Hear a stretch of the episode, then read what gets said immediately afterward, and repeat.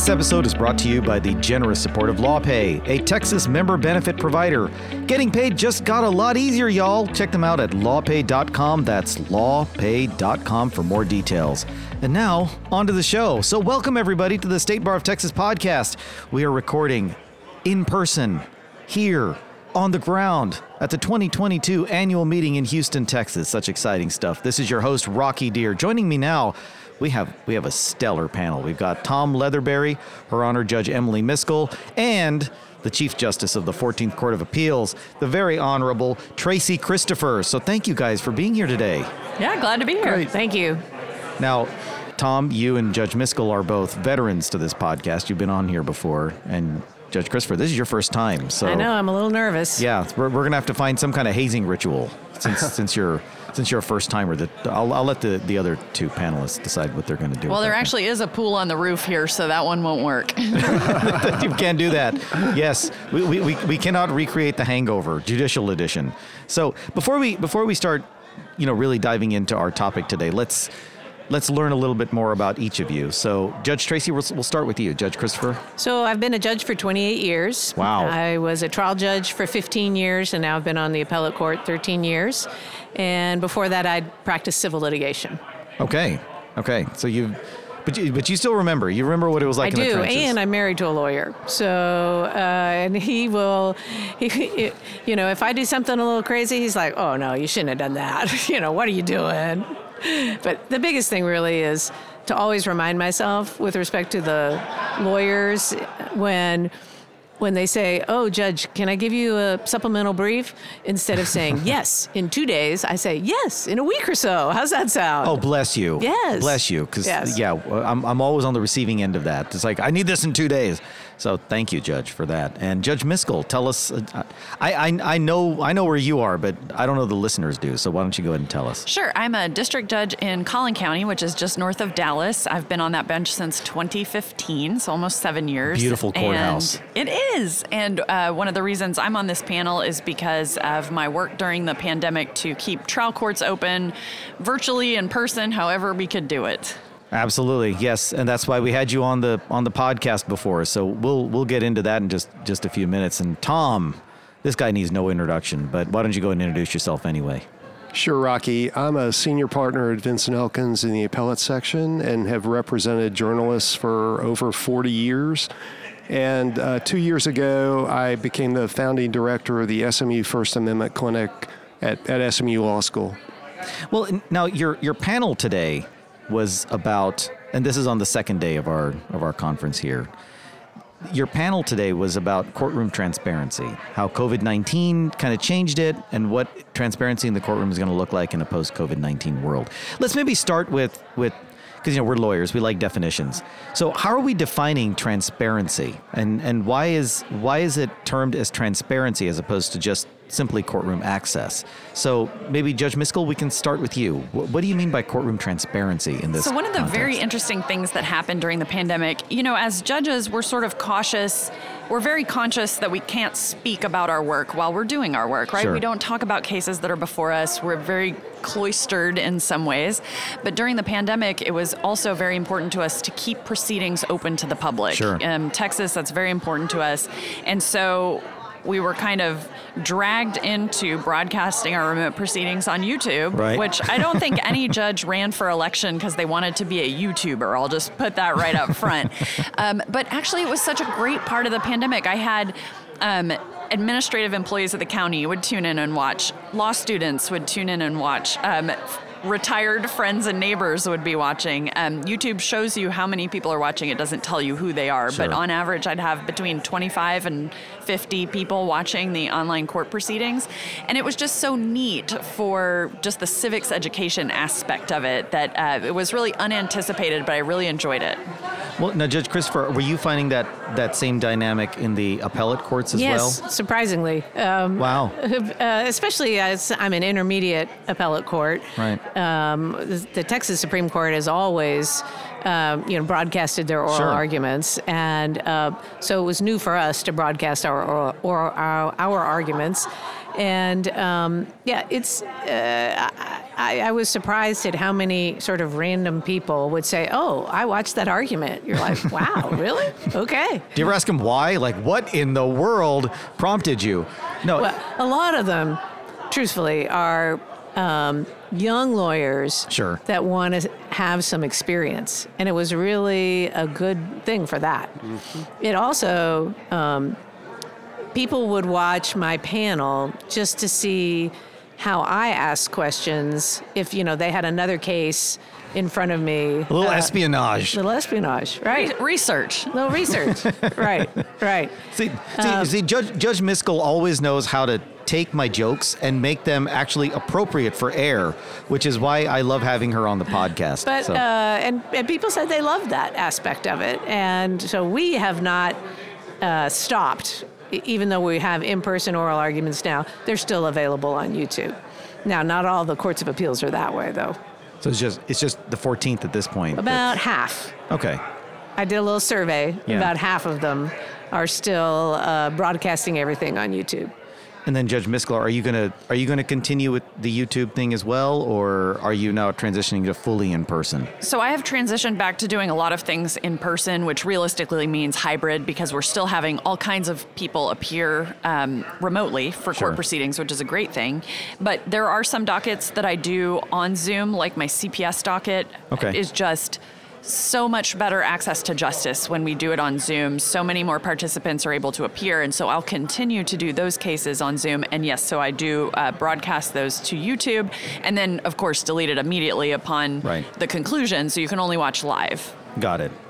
Oh, really? I didn't realize that you would be deleting them. Okay, ours stay up. Well, I guess that makes sense because it's it's for the appellate record in case Yeah. it goes up further, right? No, So- no, no, no. That's very That's- important. yeah, It's that's a not the appellate record. Okay, so so it's, it's but it's just up for It's for just public up consumption. For, for public consumption. Yeah. Interesting. And Yeah. other courts are kind of hit or miss. They will Right. leave some up and then they'll take some down. Interesting. Now, Tom, from from a practitioner standpoint, you know, how have how's the transition to Zoom and then the transition back to in person? You know, how is how has that been for you and for your clients? Well, I think there's some real pros for the clients uh, from remote appearances. Uh, a word I learned this morning from Justice Christopher and, and Judge Miskell, uh, because it's hard to classify things as remote proceedings when they're only half remote. Maybe they're hybrid. I, I have to say, I like in person. I did several Zoom arguments, uh, appellate arguments, and it was pretty unsatisfying uh, or not the same level of satisfaction. But from the client standpoint, particularly for trial lawyers and particularly for rural trial lawyers in Texas, the cost savings and the efficiencies are just astronomical because Sure. they used to have to drive from county to county, Right. and now they can appear in multiple courts in multiple counties on the same day. And the clients don't. They're not paying for all that, the- right? The clients are not paying for all that, and they may not have to take off as much work if they have to be a witness. They may not have to worry about childcare Mm-hmm. if they can appear remotely.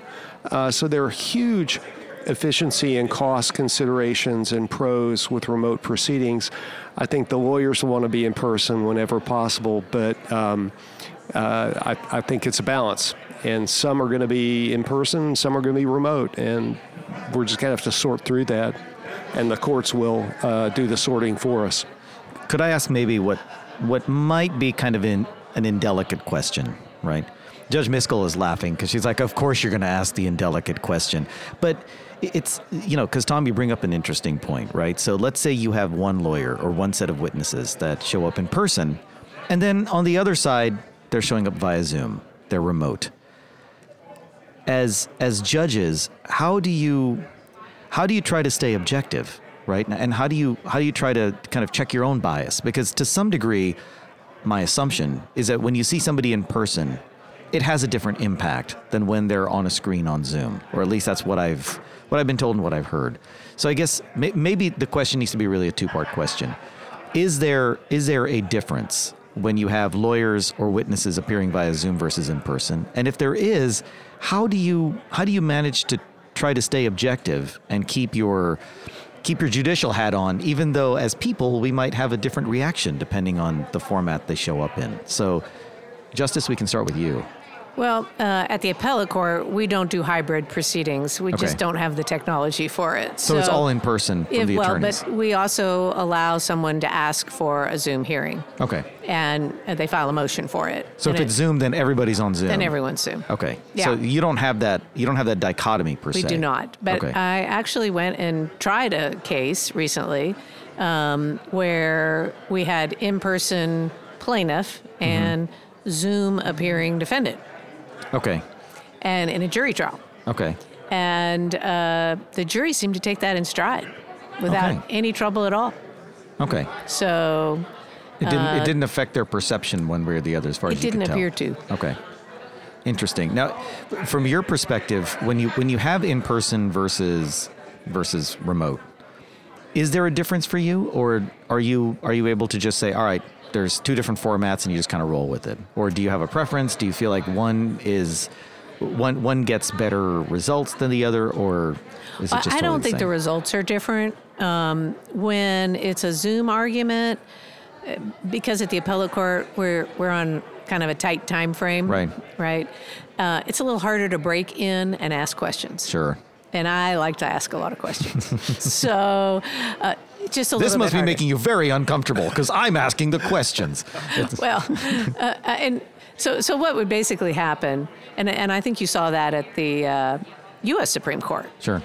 At the end of the argument, the presiding judge, uh, Chief Justice would say, "Okay, does anybody have questions?" And so they would go, you know, one by one Right, and ask right. questions. And I started to do that at the end of ours too, when Hmm. we were um, doing it by Zoom, just because it's a little harder to break in. I, you'd have to use the chat function, which is very clumsy, right? It's like, I have a question. Justice Christopher has a question. Right. I, I, I can see that. No, You know, you try to wave at somebody to Right. like, can you please stop for a minute so I can ask you a question? And but they, because of the time lag, like- they don't Yeah. always hear you. right. It's harder for the advocate too. I mean, because you've got three little boxes to look at and a timer, and it's just it's just harder to read. re- when you're in person, you can tell a judge needs to ask a question or wants to ask a question because they lean forward or they start to, you know, it's harder, harder on Zoom. Absolutely. Now, uh, Judge Miskell, you're, I guess, to put it, to put it very bluntly, you're on the front lines of all this because being a trial judge, do you find this dichotomy to be something that that you have to be conscious of in person? Now that it's hybrid, when you got somebody in person and you got the other side on Zoom, does So that change it at all? You know, at first we were entirely Zoom, Right. and then uh, I have, in some types of hearings, tried to come back entirely in person, but every day everyone has a good reason where somebody needs to be Sure. on Zoom. At first, I really disliked the hybrid proceeding. Right. Uh, I thought they were exhausting, they were frustrating. but now that I've done it so much, we've been doing hybrid proceedings for almost a year now.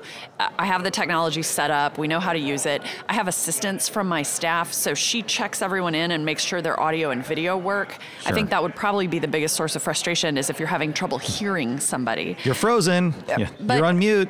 Honestly, at this point, everything's set up. It's so routine that it's not even different for me. So I don't know that it affects the outcome or that it affects anything. As long as I can hear and see people, it, I don't think it has a measurable difference on the elements that I'm listening for or the facts that you know are meeting burdens.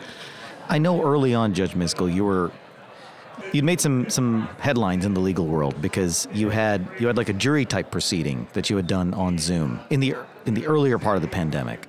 Now, as we move forward, the question for the entire panel really is: Do you foresee, you know, are, are, are there parts? Are there parts of the legal process, the litigation process, that you think will either be entirely Zoom, continue hybrid, or that will have to go entirely back in person as we start moving forward? From a transparency and from an access perspective, you know, is there what role, or maybe, maybe the role, the question should be better phrased this way. I'm going to rephrase my own question. I'm going to I'm going to object to myself. All right, I'm going to rephrase the question. So, you know, what role will will remote access play in a post-pandemic world as we start distancing ourselves from COVID-19? So, Tom, we can maybe start with you on that one. Well, I think I, think for efficiency and economy reasons, there are parts that I would like to see continue on Zoom. Summary judgment hearings, I think, where you don't have witnesses, Mm-hmm. where you have a record, and and and even to some extent the appellate arguments. Um, that just saves in cost tremendously. You don't have to fly to it, you know, fly two lawyers to Atlanta and stay overnight in the hotel and It's not like there's a story. Something happened in Atlanta. I want to know what happened. Well, no, that was a hybrid argument, and the 11th Circuit's technology did not work. Oh, wow. Uh, Okay. well, it, another lawyer gave the argument, but it was uh, very difficult to listen to because he was remote, having tested positive for COVID. Oh, wow. And his Okay. opponent was in the courtroom, and they just it was it was not easy to hear and understand. So Wow. Okay. I think I, I think totally remote it, it, with the appellate proceedings is is fine. I think we all work through those problems. It's a record. There are no witnesses.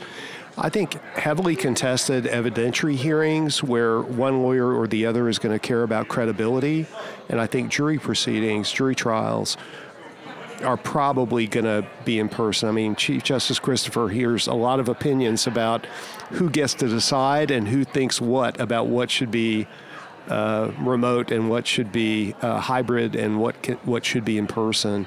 Uh, so she, I know she and Judge Miskell have great perspectives on that. Well, I'm going to save Judge Miskell for the end because of that question, because you've actually dealt with online juries and the whole credibility question. I think it's going to be interesting. But, you know, so Chief Justice Christopher, from the appellate standpoint, do you concur with Tom, you know, where he says, well, you know, for appellate, it would be great. Where you don't have witnesses, it'd be great to keep on Zoom. Or do you have a, do you have a different take on this?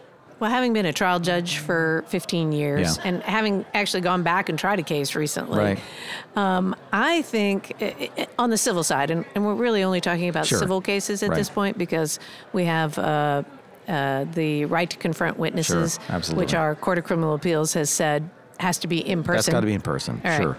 Um, so uh, on a civil case, you have a lot of depositions. Right. Right? Mm-hmm. And the depositions, you know, are read to the jury. Or if they're videotaped, they're played to the jury, Sure. right?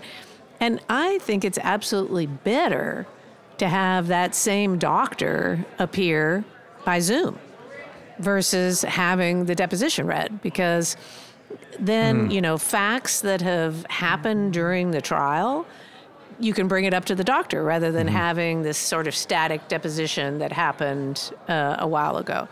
I know we're we're we're discussing this, and I don't know where we'll, we'll end up getting with it. But let's say you um, deposed a witness who uh, who doesn't live in Texas, right? Right. And you got his deposition, right, which you're allowed to do. Sure. And now you're going to trial, and you you want the witness to appear Right. you know, could we, should we make the witness appear by Zoom? Would that change the subpoena power of courts? Because Well, now you that, can. that's the question. Right. Yeah. I mean, we're we're exploring that idea, Hmm. um, and uh, we'll see what happens. Uh, certainly, within the state of Texas, Sure. I believe that we could do that. Yeah, the question is, what do you do when you when you got somebody in Oklahoma Yeah, or Louisiana, y- and then what you would have to do then, and, and I mean, you have to do this now anyway if you're going to go take their deposition. You have to get Sure. that particular state's court involved. And so it would have to be some sort of reciprocity between the states that, let's say, the Oklahoma judge would say, okay, you know, show up at this day and time On Zoom. in your office on Zoom to be played in Texas. right? We'll see. I mean, I I actually think that that would be a lot better. But there are a lot of, uh, rather than that static deposition, Sure. but there, there are a lot of people that don't want that to happen. So we'll see. Interesting. Okay, now Judge Miskell, I could tell you're you've got thoughts on this. So Judge Miskell, what do you what do you think is is going to be the role of of Zoom as we move forward? Sure. I don't think anyone envisions jurors participating by Zoom in trials going forward. I, I don't think judges want that. I don't think lawyers want that. Because you I- did that. I mean, you experimented with it. We didn't, right. We didn't know how long the pandemic was going to go on, and we needed some data about whether it could be done. Sure. And we found out it could be done, but I don't think anyone's urgently wanting to do that. But for example, I've done over 300 bench trials on Zoom. Um, they go just fine. Right now, we're. Uh, I think the main point where I think we will see a lot of Zoom going forward is people who have traditionally been excluded by our traditional in-person way of doing things. Okay. So if you talk Examples, to if you don't mind. Sure. If you talk to experienced lawyers, where did they get their experience? Decades in the courtroom. Sure. So where are they comfortable? In the courtroom, right? But most people off the street are not comfortable walking into a courtroom, standing up, talking, expressing themselves. Um, so for people who represent themselves and don't have lawyers, they often prefer Zoom. Uh, people with disabilities, where it's difficult for them to travel to the courthouse or difficult for them to hear when they're at the courthouse or for whatever other reasons, um, if, is more comfortable for them to have be at home with the equipment that they need, are better served on Zoom language interpretation. So there are a lot of people who speak languages in Collin County that we don't have interpreters for in Collin County, and so get them from elsewhere if we need to. Zoom might allow us allow me to use Houston's interpreters without having to pay them to drive and stay overnight in Collin County. Right. Um, so there are we have a court reporter shortage right now, a desperate court reporter shortage. If I'm getting a substitute court reporter, it's it's going to be on Zoom. Right. Um, so there are a variety of ways in which our in-person system wasn't working for people, uh, and so those people are doing great on Zoom. For the people that the in-person system worked for, those people can and want to come back in person, and that's fine. We we have the capacity to do both and to serve all Texans.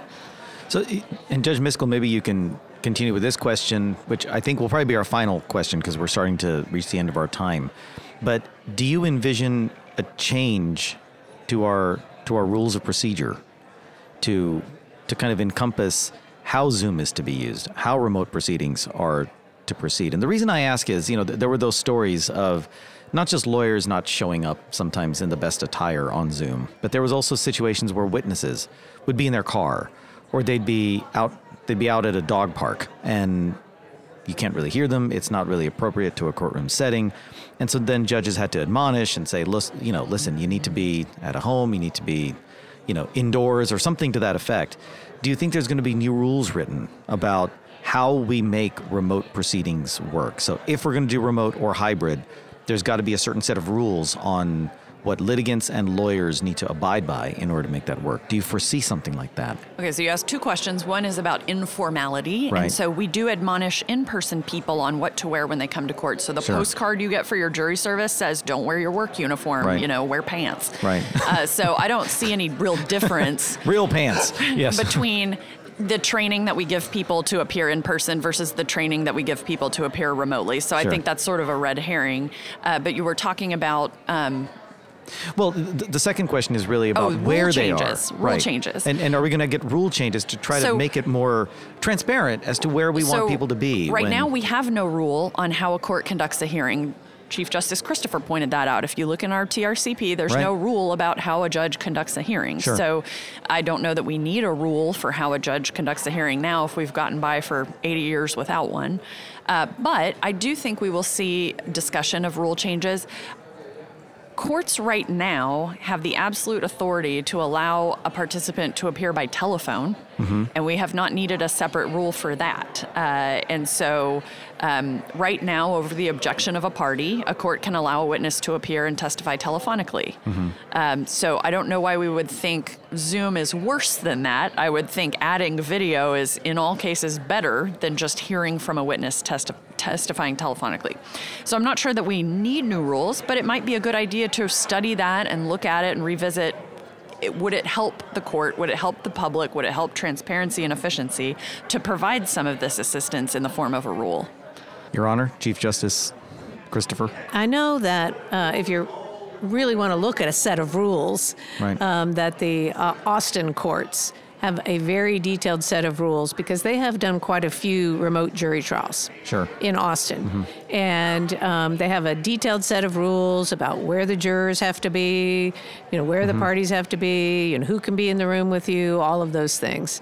Um, I'm not sure we're going to go with remote jury trials. Right. We're just getting a lot of pushback from Right. it, Sure. um, from that idea. Um, I, I've always sort of left it up to the lawyers to tell their witness Mm-hmm. to dress up nicely, right? And and. Be indoors and not not correct, where everybody right? can hear you. right? So um, maybe maybe to that level of detail, but I don't think so. I, I think instead we might do um, judicial best practices. Okay.